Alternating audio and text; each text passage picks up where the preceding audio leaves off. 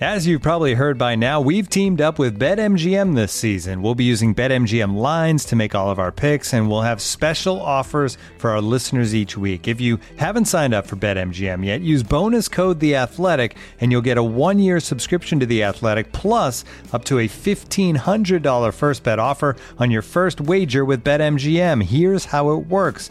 Download the BetMGM app and sign up using bonus code The Athletic. Make your first deposit of at least $10. Place your first bet on any game and claim your voucher for a one year subscription to The Athletic. See BetMGM.com for terms. U.S. promotional offers not available in D.C., Mississippi, New York, Nevada, Ontario, or Puerto Rico. Gambling problem? Call 1-800-GAMBLER. Available in the U.S. Call 877-8-HOPE-NY or text HOPE-NY 467-369 in New York. Call 1-800-NEXT-STEP in Arizona. 1-800-327-5050 in Massachusetts. 1-800-BETS-OFF in Iowa. 1-800-270-7117 for confidential help in Michigan. 1-800-981-0023 in Puerto Rico. First bet offer for new customers only in partnership with Kansas Crossing Casino and Hotel. Don't forget, if you haven't signed up for BetMGM yet, use bonus code The Athletic, and you'll get a one-year subscription to The Athletic, plus up to a fifteen hundred dollar first bet offer on your first wager.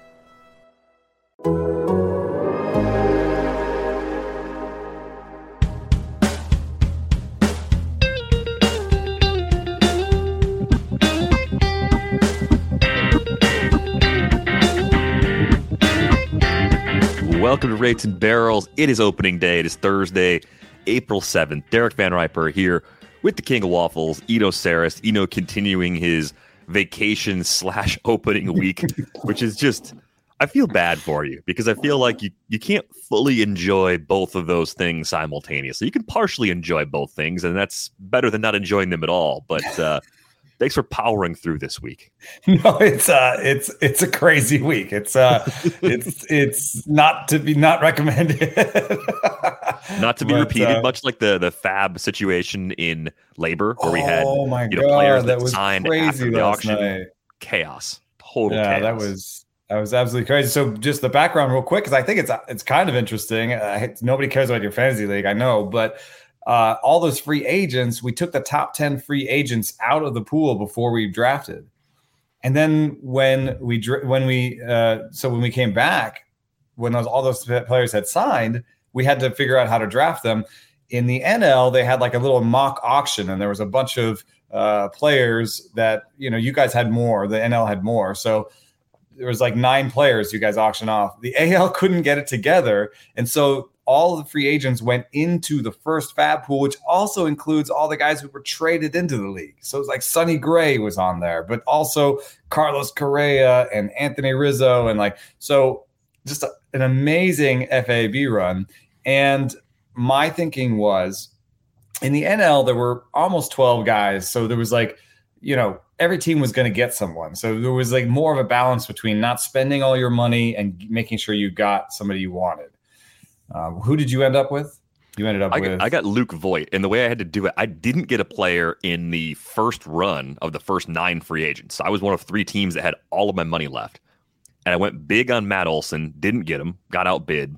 Got Voit as my second bid, but then I cleaned up on all my other lists. I did really well with the next group, so I got Diego Castillo in Pittsburgh, who I'm really excited about. I think he's going to be mixed league relevant. So if he's out there in your league after this weekend when Sunday Fab Not- runs, he's getting scooped up. Not in the opening day lineup, but I believe that's just because there's a lefty on the mound. I don't know that he will be a platoon player all year.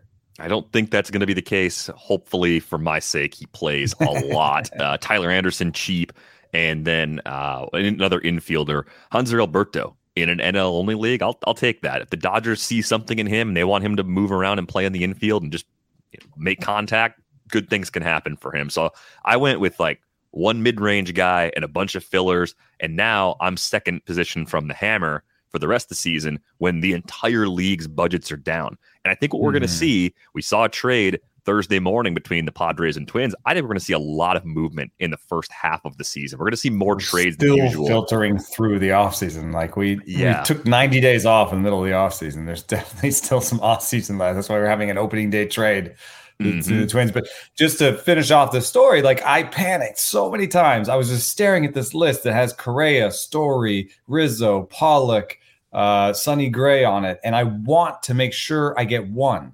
because to get one of those players in AL is a huge advantage because there's only about six of them. So only half the teams are going to get a real player, and everybody else is going to get.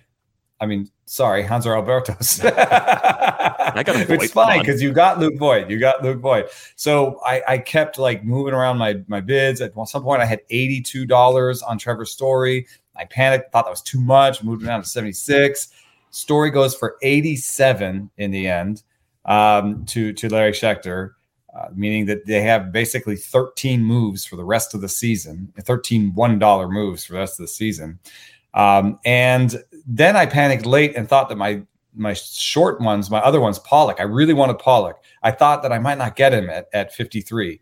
So I moved him up to 61 and 60 and Rizzo to 66. Won Rizzo for 66 and realized I would have won Pollock for 53. However, I don't have that many regrets because I got one of the six players. You know, I'm one of the people that got them, and I have twenty six dollars left. I also got the smaller moves like you. Cristian Pache uh, is going to play every day, uh, I think, in center field for for uh, Oakland. There's a chance that he goes back down when Ramon Laureano is back, but I kind of doubt it. I think this this is the kind of team where he just plays. Um, and bought also Jorge Lopez and Dylan Tate, which uh, I have now spent seven combined dollars on Jorge Lopez, Dylan Tate, Tyler Wells, and Tanner Scott. Four relievers in Baltimore for seven dollars. Watch me miss out on the closer. I think it's great Wells though, is a starter now. now. Wells is a starter now. Scott's in, in Miami. we'll see how this goes. But in any case, I got my guy, but it was gut wrenching the whole way through. And uh, in the end, just uh, some amazing amounts of money have been spent. And in the AL, there's some teams that have 15 moves left and 12 moves left. So it's going to be an interesting season. I've had pretty good success in mono leagues finding talent in season that wasn't you know the big hitter that came over or the big pitcher that came over and i i didn't want to completely push myself out on five or six significant upgrades plus bottom of the roster fillers by going too aggressively after Matt Olson was the best player left, as I mentioned before. So we'll see if my strategy was right. I, I think, as I told you yesterday, I, I predicted how it was going to play out. I just don't know if I played it correctly, which is not necessarily the place you want. Like, oh, good, I knew it was going to happen, but I don't know if knowing what I thought was going to happen if I did it right. That's the problem that I ran into. One thing that occurred to me uh, in this pro- in this situation was the fact that I had Andy Ibanez and Kevin Steven Kwan on my uh, bench actually made a lot of this possible because I feel like I won't necessarily need to go to the waiver wire for depth in terms of filling in for someone hurt. You know, I've got two real players on my bench, and Josh Naylor's on that bench too. So I've got some depth. That meant to me, I had to go for one of the big names. I wasn't actually as interested. Like even if Pache doesn't work out, it doesn't matter. I've got other outfielders coming back. So, um, you know, the you've got it up on the on the YouTube screen. The Twins Padres swap also pretty interesting for an opening day, uh, an opening day trade like this, super late. I think it makes sense for both teams. I mean, the Padres kind of needed a closer. We've been talking about the Padres closer situation, and we've been we said it was hard to read, and there wasn't really an obvious contender. Um, and now there is an obvious closer there, and I think that's makes the whole rest of the bullpen better. They needed uh, a little bit of pop in the outfield. Rooker and Beaty become like a kind of platoon fourth outfielder, righty lefty. So that works for them. Um, and then, you know, over in Minnesota, they needed more starting pitching and they love team control.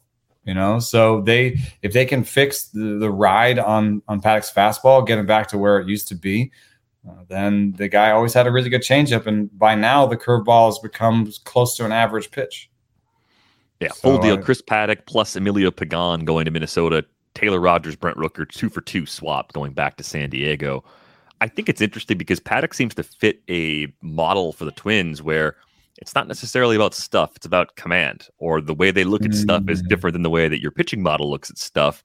And I'm very curious to know if this this combination of pitchers that they've stacked up, which includes Joe Ryan, who they acquired last year, and Bailey Ober, who they drafted and developed, and now Paddack, who they've added, and Dylan Bundy maybe as more of a bounce back guy that they got in free agency how successful are they going to be going down this path? How many of those starters are going to hit for them? I think is really kind of a key question. But we talked about this on the 3 0 show.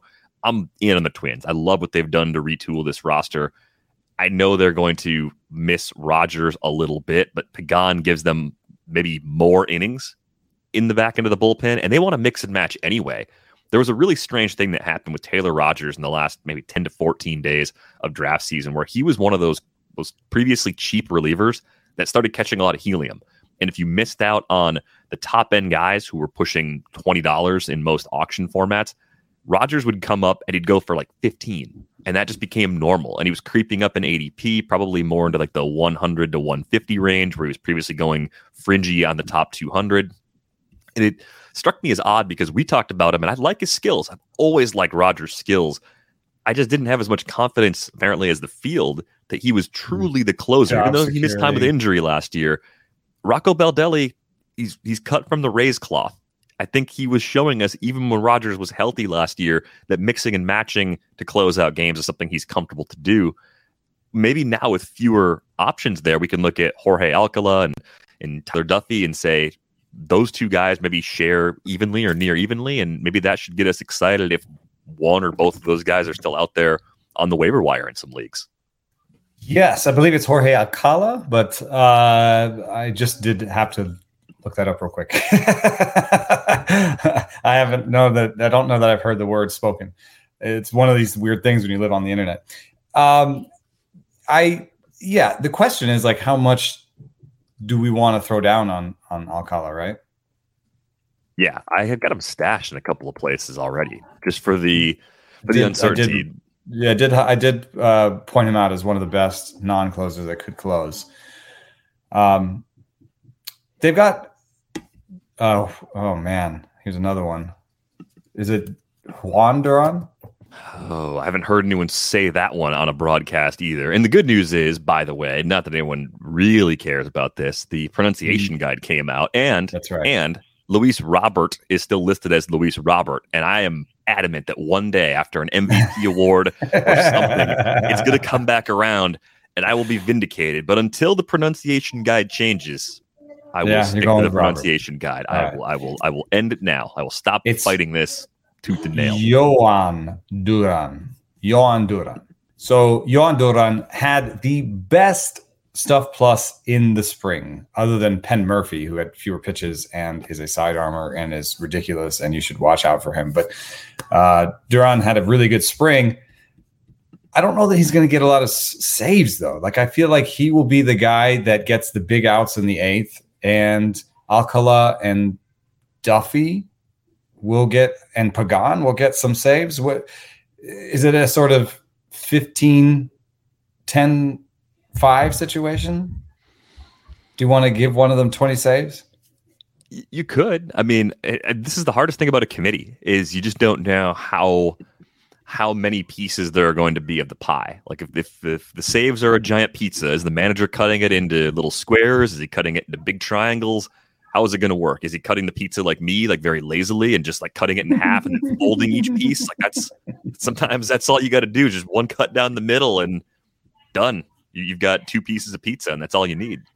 Well, I was excited about him to begin, so I'm going to say Jorge Alcala is worth a significant bid. I mean, if you're in the same situation where I am, where you have no no fab, like it's kind of hard to be like, yeah go through ten dollars out of your twenty six you have left on this guy.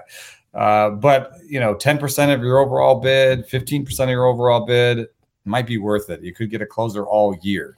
That's that's the thing about being aggressive early is that you know I now have Anthony Rizzo all year. I could have kept the hammer for the trade deadline and gotten Anthony Rizzo at the trade deadline for sixty dollars. You know, so it's like no, I'd rather have the player all year. So I do think this uh, is a big opportunity for him. And um, I, I, you know, Pagan is good, but he, you know, he he gives up so many homers. You know, I mean, this is it's kind of amazing. He's never had a season uh, since his rookie season. He hasn't had a season below a 1.5 home runs per nine. It's just part of what he does. And I think that's a really tough thing to to go throw a, a closer out there with a one run lead that gives up homers. Yeah, that's definitely a concern. I, I think it's a committee. I think that's the safe thing to say. How the committee works. Maybe we learn a little bit about them in their opening series. Maybe we see oh, two different relievers picked up saves this weekend. That that keeps bids somewhat in check for both of the possible closers involved. Are you comfortable with Rogers going the other way, saying Rogers is the guy in San mm-hmm. Diego? Did he just go from a committee team to a non-committee team where they leaned heavily on Mark Melancon last year? And did he just take all of the shares of the assorted Padres relievers we've all been stashing and just render them worthless in, in one fell swoop? Yes. yes, so I believe he's the closer. Up, if you paid up for Taylor Rogers, then you did really well. Like this is a great trade for you because you really might have been buying into some uncertainty and overpaying previously, and now you might have got him exactly where he should have gone, if not for a little less than he would have gone had we known he was the guy. There's also another winner in this, and it's not as obvious, but it has to do with one of our favorite games here. Let's build a bench. it's really just a scintillating game where we look at the bottom of every roster and try to build a bench. Now, if you're building a bench for the Padres, sorry, I've been at Disneyland all week. It's like you're in the toilet taking a poo, and it's like, and you're just like, is it everywhere? You open your thing up. We were staying at the Grand Californian. If you open your window up at 7 a.m., it's open till midnight. And if you open your window up at 7 a.m., the music starts again. Let's build a bench. So on your bench, we have four players now with the NLDH. If you have four players on your on your bench, one has to be the backup catcher, Jorge Alfaro. Boom. They already sent Luis Campusano down. So we have three guys left. One has to be your backup shortstop. Now, with Ha-Seong Kim and Jake Cronenworth on the same roster, you could say you have a backup shortstop. It's a little bit rough because you only have there are only two actual bodies, but let's say backup shortstop slightly covered. Backup center field. They don't have one. They don't have one. And I think I know who it is. CJ Abrams. Maybe. It, so it could be because if you if you move Abrams to center field, then Kim plays short. Yeah. Right? You have that. So that's probably the way they do it. I know I saw a tweet, it might have been Dennis Lin suggesting that Wil Myers is the backup in center field. He played a little bit out there a few years ago. Yes, I wouldn't do it, but uh, let's say Myers is your backup center fielder. You still have these three spots on your roster. You have some flexibility; it's decent, but so you have these three spots. So they they got Matt Beaty and they got Brent Rooker in this trade. Right now, there's a righty lefty that could be your platoon left fielder, and then Profar uh, is is a roamer. But that still leaves one spot on the roster. This is my point. There's one spot on the roster it's open. And there's only one player that could sit on that in that spot that could play center field, could play second base, could play shortstop. I think CJ Abrams is making this team. Yeah, it's maybe this like is it. this is moot by the time we've like put this podcast out. And they've they've actually announced it, but we have to one. Looking for an assist with your credit card, but can't get a hold of anyone? Luckily, with 24 7 US based live customer service from Discover, everyone has the option to talk to a real person anytime, day or night. Yep, you heard that right. You can talk to a real human in customer service at any time. Sounds like a real game changer if you ask us. Make the right call and get the service you deserve with Discover. Limitations apply. See terms at discover.com/slash credit card. And now, two pigeons bemoaning the fact you can stream DirecTV satellite free. You see this? A family watching baseball on DirecTV with no satellite dish in sight. Let's heckle them. You call that changing the channel? Choke up on the remote, buddy. I hope getting all these games on DirecTV makes up for your mother not pre-chewing your sunflower seeds. DirecTV has the most MLB games. Visit DirecTV.com. Claim based on total games offered on national and regional sports networks with choice package or higher. Availability of RSNs varies by zip code and package. High-speed internet service required. Terms and restrictions apply. Okay, well, I saw some late draft season helium on full display on Wednesday night. I did the, the, oh, for the other NFBC auction. Yeah. Well, yeah, Abrams was only I think five dollars in the end game because people were out of money. But compared to you know Witt and Julio Rodriguez, who were well north of twenty dollars in this particular league, which had a two sixty budget, fifteen teams, Abrams felt like a bargain. And I, I think just as the case is with relief roles, I think there's this time that it makes all the sense in the world to buy in on a player. And CJ Abrams at five when his other rookies who are actually not that different in terms of talent, present or future talent, when those guys go for four times as much, Abrams is the clear answer of the player you'd want. All things, you know, being equal, uh, dynamics and all those things. Like if you if you could control it, you'd say, "Oh, I'm going to wait and get Abrams later if I can." Why not? Because I get the ceiling and I'm not paying sticker plus 30% to get there. I mean, Julio Rodriguez, I took him in the main, in a main, and like a, this is an NFBC eighteen hundred dollar entry. Like this is this is kind of a big deal league. I got him in the bench Thursday. Last two weeks week? ago. Two weeks two ago. weeks ago, I think. Thursday, yeah. two weeks ago. I got him for a bench spot. Now, what's his what's his picks? He's going like fiftieth and sixtieth in drafts.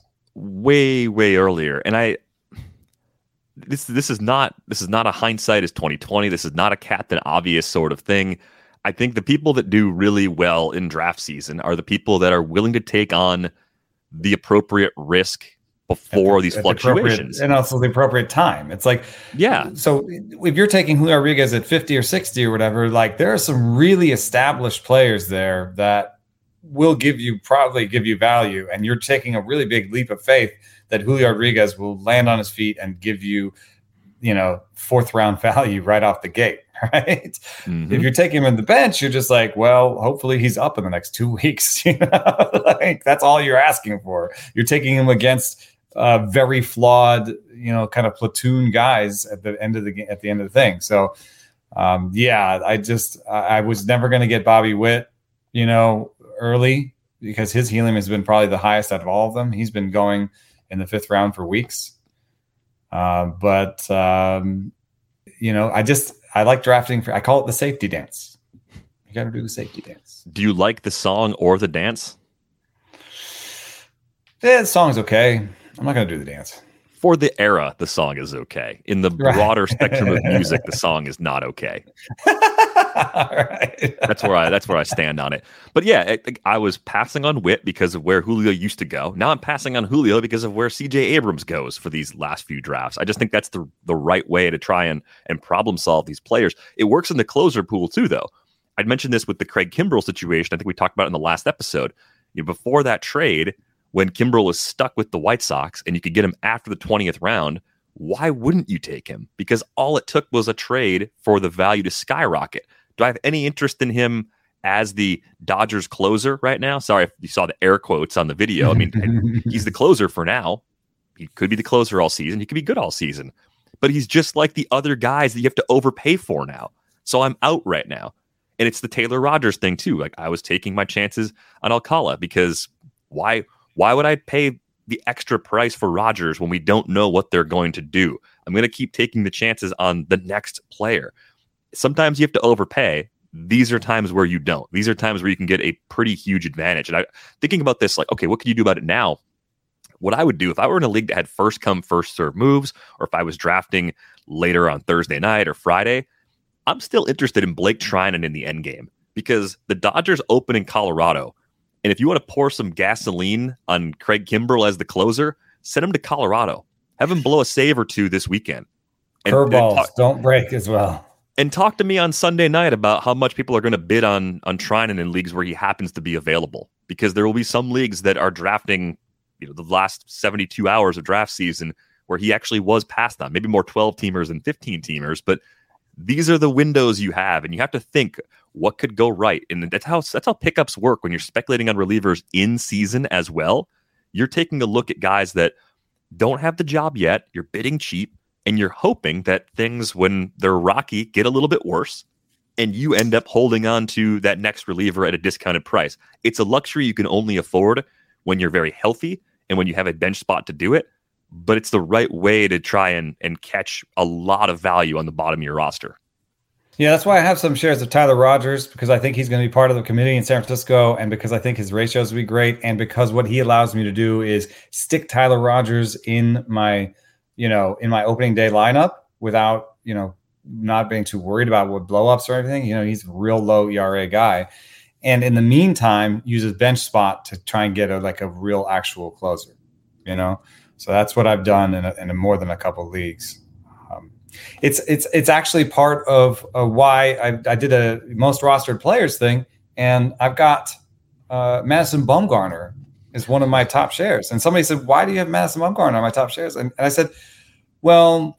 you know, there's some there's some reasons like he, his stuff improved uh, late last season. He he was up two ticks, uh, you know, in velocity this spring. It's not really that though. It's this. I knew he was going to pitch at home opening day. I knew he was going to be a first week starter, and he was available so cheap everywhere, innings, innings, and I knew when he was going to start. So what that allows me to do is put Madison Bumgarner in my starting rotation and have somebody that's not starting opening week, like a Luis Patino or you know some longer term you know pitcher or Oneil Cruz. Like in a weird way, having Madison Bumgarner allows me to have Oneil Cruz.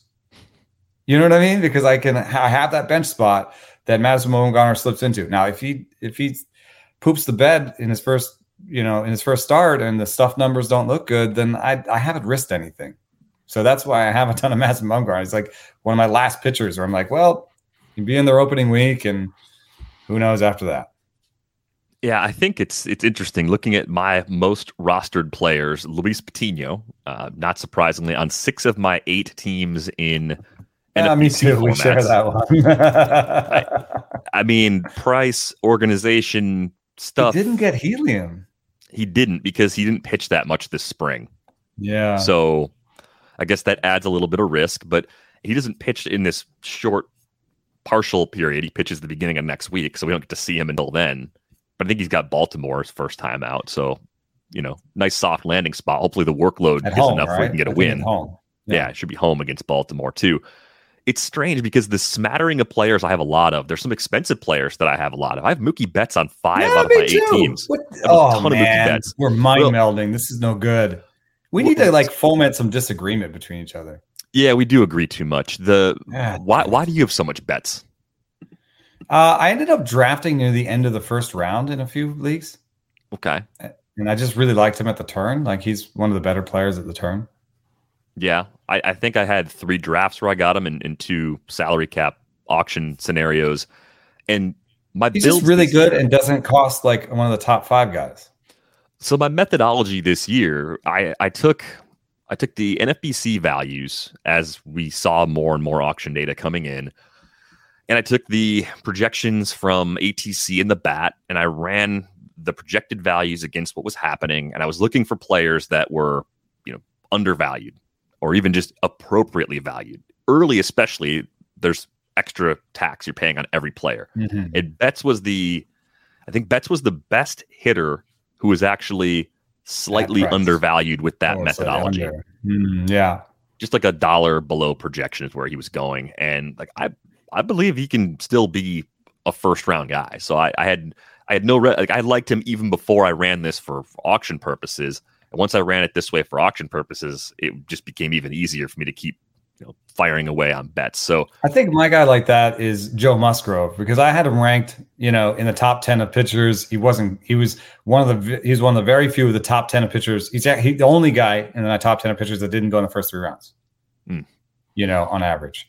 So Musgrove, I ended up with was it five shares, five shares of Musgrove because he kept coming to me in the fourth and fifth. And if you don't take a pitcher in the first, you can take your second pitcher in the fourth and fifth.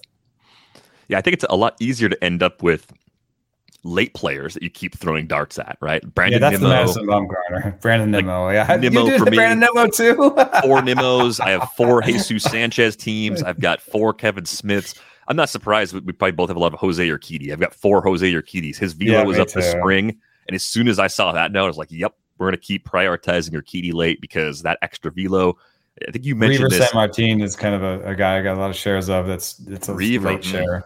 Hey, I don't have a lot of Reiver. I do have a lot of Cody Bellinger. I got him again yesterday. He was eight dollars in a room where where Witt and, and Julio were going well north of twenty. Cody Bellinger went for eight, and I know he's he's a mess right now. But just he as- was. We got so much uh, ire for putting him in uh, the player tiers in the top 125. Really? I think uh, it, one of the things is uh, he has such a high floor because he plays center field defense. I mean, it's you know Myles Straw's in there, like yeah. that's the bar he has to pass, you know, offensively. So uh, I think for player tiers, it made absolute sense. I think in fantasy, it's a little bit harder because he struck out like 40% of the time in the spring. Strikeout rates in spring have some signal to them. I understand why people are nervous, but I still stick with my idea that he's just trying to find his A swing. And, you know, he struck out like 16% of the time last year, right? So I don't think he's just going to go from 16 to 40 in one year. It seems unlikely. I think he was 16 in 2020. I think he jumped last year a little higher than like that, right? 23 or something. 23, yeah. 26, something coming off yeah. the shoulder. But he's not doing 40.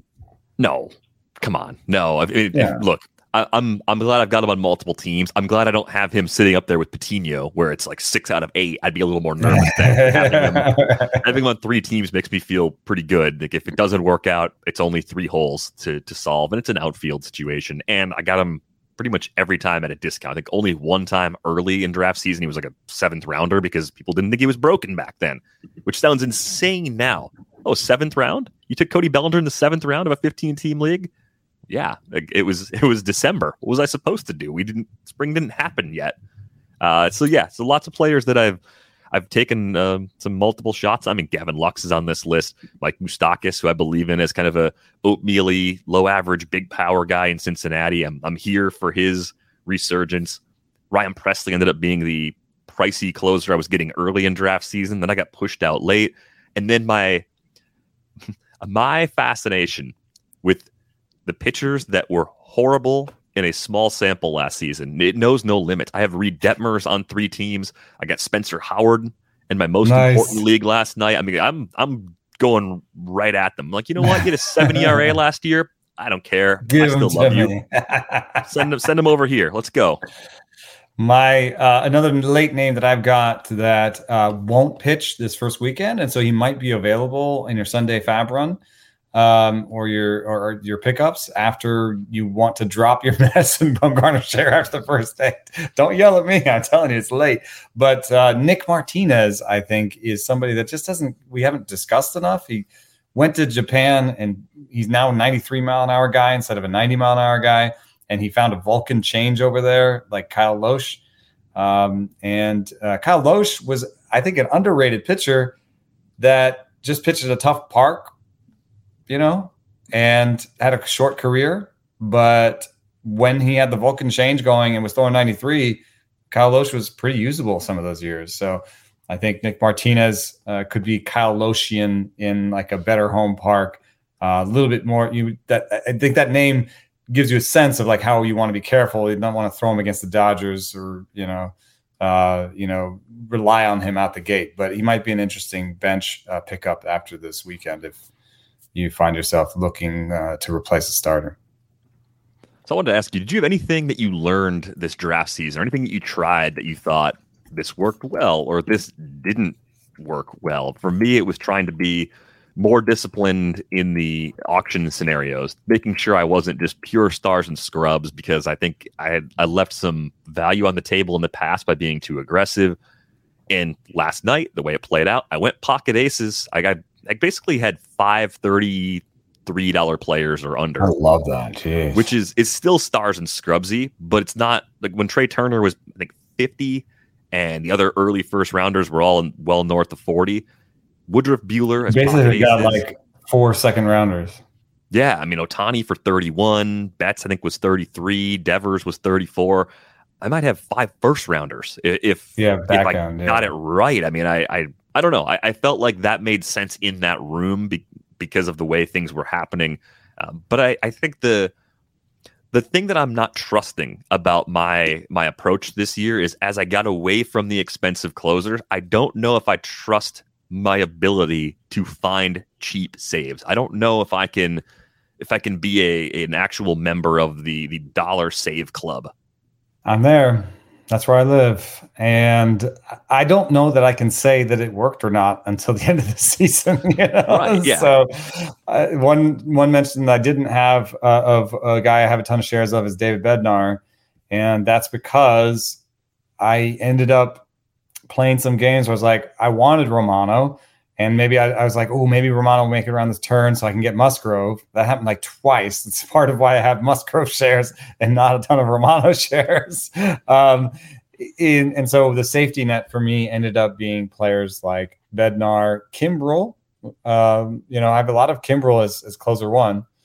Um, and uh, so I ended up with Kimbrel, Bednar, Joe Barlow, um, these are the these are my closers this year, and I know there's you know the note on Chris Stratton and stuff, but I'm not that scared. I I think Bednar is the better pitcher, and he'll he'll win out. Um, and I think pitching plus su- supposedly beats projections on relievers, so I'm using my model and I'm trusting it, and uh, we'll see how it goes in the end. But uh, I don't, I did not take any uh, closers in the first five rounds. I don't think. I mean, I, I feel good about it in the sense that I like everything else I did, but I keep staring at Mark Melancon, Andrew Kittredge, and Art Warren and saying your, to myself, your, your how many saves do I really have? Like my most, my, my, the one where I put the most out there, the, the biggest investment I made this draft season. And I went with those three guys. Like that's that's a test of of the new strategy in a pretty big way. And the other thing that I think uh, that I saw in your draft that makes me nervous as well is, you know, I saw like 85, 90s projected steals, you mm-hmm. know, and uh, benchmarks for that are around 120. However, the benchmarks are for like kind of being, you know, top third of the league. And there's plenty of ways to win leagues, and there's ways to win leagues by getting six to eight points in steals and doing well everywhere else and not taking any, any power zeros. And so ending up in the top three in homers and the top three in RBIs and the top three in runs and the top three, you know, in, in all the offensive categories except for for steals because steals are so expensive. And I've taken that strategy in a lot of leagues, get my hand my steals a handful at a time, get to 80, get to 90, get to 100. Um, and I feel good about it going in. But if all those guys end up on the lower end of their steals spectrum, or the game itself steals more bases.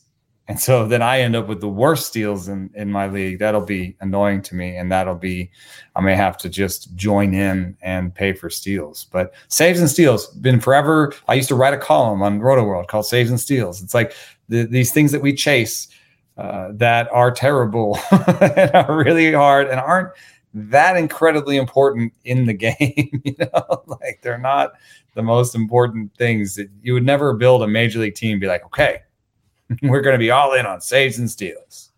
I fear that even though I'm just trying not to succumb to the pressure of overpaying for those two things, that I am looking too much through a real life lens, too much WRC plus, too much WOBA, mm-hmm. too much of the skills over roles when you need to have roles over skills for saves in particular, but even steals to an extent. Like Myles Straw, he has some flaws in his skill set. He's better than other speedsters we've seen. But above all, he has the role. He has the playing time. He's a good defender at a spot where they need a good defender. And I think I might have been wrong to completely pass on him this draft season. But that's the exciting part of this game, right? We get to find out, we get to learn, we get to see was I actually right to be a little bit different than the crowd, to be a little less aggressive with those particular categories? With threats to our nation waiting around every corner, adaptability is more important than ever. When conditions change without notice, quick strategic thinking is crucial. And with obstacles consistently impending, determination is essential in overcoming them. It's this willingness, decisiveness, and resilience that sets Marines apart. With our fighting spirit, we don't just fight battles we win them. Marines are the constant our nation counts on to fight the unknown. And through adaptable problem solving, we do just that. Learn more at marines.com. When you need mealtime inspiration, it's worth shopping Kroger, where you'll find over 30,000 mouthwatering choices that excite your inner foodie. And no matter what tasty choice you make, you'll enjoy our everyday low prices, plus extra ways to save, like digital coupons worth over $600 each week. You can also save up to $1 off per gallon at the pump with fuel points. More savings and more inspiring flavors make shopping Kroger worth it every time. Kroger, fresh for everyone. Fuel restrictions apply. I've got bold predictions. Uh, you've shared yours on the 3 show last week, so I'll share Oh, mine today. you that wasn't so bold. yeah, you can you can just laugh at my bold predictions now, and then we'll let Britt share hers on the next 3 show. So we'll each have our turn. Seems Yeah. like a good way to go about this. One to five scale, one being not very bold, five being very bold and spicy. All of the know, Frank's Red Hot, Cholula, whatever you whatever you think is is bold and spicy. It's, it's measured in bottles. Those are not actually that hot. I, I understand that yeah, there's there's like ghost pepper stuff, and then if you go to like a really good Thai restaurant and you ask for a ten out of ten there, your your mouth might just like disintegrate. Like that that can actually happen. So, bold prediction number one: Nick Senzel will go 2020 with a Mm. 275 plus average. Mm, that's a spicy meatball. I give you a four on that. Nice, a four. I feel good about that. I think so. I, I think so because uh, in the last three years he has played 59 games. Sweet. Plus, uh, his barrel rates aren't that impressive, so uh, he's not projected anywhere to to kind of hit at that level of power. So you're you're at, you're banking on both power and health, but I like it. I mean, I, I have some shares, and and uh, he's certainly the type of player that the Reds need to to to break out to be useful as a team. I came to this with a 12 14, 12 homers, 14 steal season back in 2019. That was in 104 games. And I think I can look past the uninspiring barrel rate because the ballpark gives him some cheapies. So I think this Mhm. is this is mostly a health bet. I think when he's Yeah. healthy, this is the type of profile that Nick Senzel has. All right. So you give me a four on the first one. I feel like I'm off to a great start. this next one, this one is inspired by Walter McMichael. Um, he was talking about this during a, a draft we were in earlier this week. He made a bet on this actually happening, and I'm I'm claiming this as a bold prediction that I agree with. So this is actually Walter. So if you judge this harshly, you're judging Walter harshly. that's not very nice. Not me. Miguel Sano will lead all MLB players in home runs this season. Ooh, me Everybody. go He's going to beat everybody in homers. Projected on the first page. runs. He's on the first page with most of the projection systems, but he's like back of the top 30 in terms of where he's Why is he not for Bat X? What am I missing? Playing time or is he Playing time might be a tad light. Slim down Miguel Sano. Oh, there he is. He's power. projected for 31 homers, so he's tied to be in the top 30. He's tied with Byron Buxton and Mitch Haniger uh, at 31 homers. Uh, there are 28 players ahead of him in the projected homers list by the Bat X. Come on, that's got to be bold. 28 players ahead of him. I'm gonna give that a four too. Yeah, all right. Uh, thank you, I like Walter. four. Four is a good place to aim too, because five is like, yeah, come on. Oh, I got a five. I got a five coming for you. Oh, Don't good. worry. I, I, I did Sano- three and a bonus. I mean, the Sano bonus is another.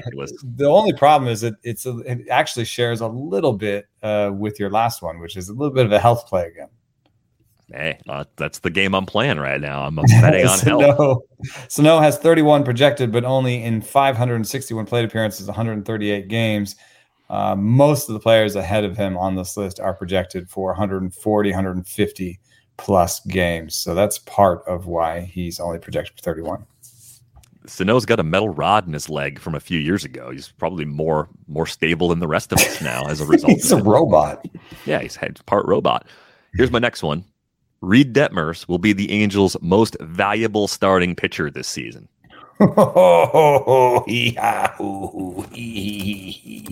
So better than Ohtani as a pitcher. Obviously, you can't count Ohtani's hitting war in this. Better than Syndergaard. Better than Patrick Sandoval. And people like Jose Suarez a little bit. I don't know how many people are going to argue Suarez over Detmers, but Is this your Detmers is five? better than all of them. No, this is this is not this was not designed to be my five, but I think this could be a five. I mean, he had an okay swing strike rate. He had way better strikeout rates in the minors than he showed in the major leagues. He obviously was in over his head in his first, uh, you know, go with the league. At the same time, you know, the stuff numbers just weren't that great for him. Let me see if I have any spring or uh, the season last year. His stuff plus was 96 that might play if he gets the command up above 100. Uh, it, that doesn't seem like it'll lead. Like, for example, Sandoval uh, was at 97. Uh, Thor's are kind of irrelevant. Uh, yeah. And then Ohtani, Ohtani's like actually has lights out stuff numbers. Oh yeah, Ohtani's no, this, this is this is an absurd one. But uh, I do want to look at his spring numbers real quick. See if I have any spring numbers on Detmers. I do not. That's too bad. Um, I, yes, that's definitely uh, that's got to be a four. I mean, Ohtani is going to be better than him, and then Thor. Uh, I did see some spring numbers on Thor, and uh, he had a 117 when I last checked. Nice. Uh, so I think uh, Thor. We the, we are a little worried that it was 93, 95 miles an hour, uh, but a 117 stuff plus was nice to see. So I'm gonna give. I, I'm that's almost like a 4.5, dude, for me. But I know there's a lot of other people that love Detmer, so I'll, I'll give it a four. Yeah, you're, doing, right. you're, you're humming right along in this forest territory. All right, here's my shot at the five. Here's the here's the bonus one. I only did three originally, and then this one hit me, and I said, this I is the bonus ball in the in the three point competition." This is the bonus ball. It's the golden one. I'm draining this. Here's my last bold prediction: Kevin Smith will have a higher WAR than Bobby Witt Jr., Julio Rodriguez, and Spencer Torkelson. Woo! You know what the hard one is for me, actually, of that group is Bobby Witt because I could see Torkelson's not going to play a position that has a high WAR. You, you deconstructed the, the, layup part of it. Yep. Yes, that, that's, that's, the part. part. Torkelson's yeah. in there. That, that's, Torkelson just is a freebie to throw in there for effect. He has to hit a lot to have a really high WAR right away. Right, and then Julio Rodriguez may have that, or he may just like the, the his the, the question of his defense is a question, right? So it's like you know center field. He may play center field, but maybe not well enough to like accrue the WAR that you need. Whereas Kevin Smith will probably play a lot of third and a lot of short. Uh, and he and if he has short stop worthy defense at third, he could be a Matt Chapman type where he has like a lot of WAR coming from his defense. So that's that's the part that makes sense to me. Um, in terms of you know projected quality, uh, Kevin Smith, the Bat X says 20% worse than league average, but Steamer says around league average uh, with basically like a 740 OPS. Uh, so that's what you're doing with the bat. Uh, Julio Rodriguez, I want to see his. I'm definitely giving this a five, by the way. I, I, even though I'm dissecting why it makes sense, I'm definitely giving that a five. Julio Rodriguez is projected to be, ooh, this is spicy. The Bat X says 8% better than league average, but Steamer says 23% better than league average with an 800 plus OPS. so that's going to be, I think, your toughest. Uh, but Bobby Witt also, Bobby Witt's going to be a tough one because he's going to play short and he's going to play third. And I'm looking at Bobby Witt Senior. Yeah, isn't that uh, great that that keeps happening? That's like getting Rick rolled, which I actually got Rick rolled this morning by Rick Wolf. Embarrassing, nice. just absolutely disgraceful to get Rick rolled in 2022 it's going to be hard with Rodriguez. It's going to be hard because of the bat, and with Witt, it's going to be hard because of the position. Because Witt's uh, projections, you know, the bat X says ten percent worse than league average. Obviously, the bat X uh, regresses rookies harder than most of the other projection systems. Steamer says uh, eight uh, percent better than league average, with basically seven seventy OPS. Um, so you know, Kevin Smith can hang bat wise, projection wise with Bobby Witt Jr um, scouting wise, nobody's with you. That's why that's definitely a five, a five plus. the scouting community is rolling their eyes at you, but there are some scouts that do uh, defend Kevin Smith. People like him. Uh, obviously, the A scouts, uh, you know, like something about him. Um, and I, I think there is something actionable here in terms of um, fantasy. Uh, I think it's mostly a deep league thing, but uh, he's probably he's going to play. It's a little bit like my Cristian Pache pickup. Uh, I picked up Kevin Smith and Ottoneu for a buck behind Josh Donaldson because I was like, here's a third baseman who's going to play. It was a points league, so I'm just hoping uh, that that walk rate he showed in AAA comes back. Um, and he's just a guy who can step in that has some upside. You know, there are, you know, there are, there's like the, you can sometimes Frankenstein like a, a rose colored glasses for somebody. And for Kevin Smith, you can be like, well, what if he had last year's walk rate and his like, lo- his like lower level strikeout rates and last year's power rates. If you put all those things together at the major level, he'd be a lot better than his projections. So, uh, you know, he's a bit of a pop up prospect, uh, which I think the A's love to get guys that don't have the long scout approved track record and just last year were did something and popped up. I think the A's love to acquire guys like that. And a lot of times they just keep on going. They made some big change and they're a different player now. I feel like I've won somehow by keeping every one of those predictions above a four and going out on top with a five. That is a awesome. five plus. so so proud of myself right now. Uh, but I will I will go celebrate on my own because we have to go before we leave. I should say get a subscription to the Athletic for one dollar a month for the first six months at theathletic.com slash rates and barrels. And I forgot to mention, I'm in San Diego, and on Friday night, we are going to watch the Padres in a church with Lost Abbey beers. Lost Abbey makes some of the best sours. They have the hop concept uh, beers on tap. They're $5 pints. Uh, I will be there starting six o'clock for a Padres watch party. So if you're in San Diego, downtown, Lost Abbey's the church. We're going to watch baseball in a church because that's what baseball is to us. It's religion. That's awesome. Jealous I can't be there for this one, but looking forward to some live events here now that the season is underway. Hopefully, we'll have a few more of those on the calendar. On Twitter, you can find Eno at Eno Sarris. You can find me at Derek Van Riper. That's going to do it for this episode of Rates and Barrels. We are back with you on Monday. Thanks for listening.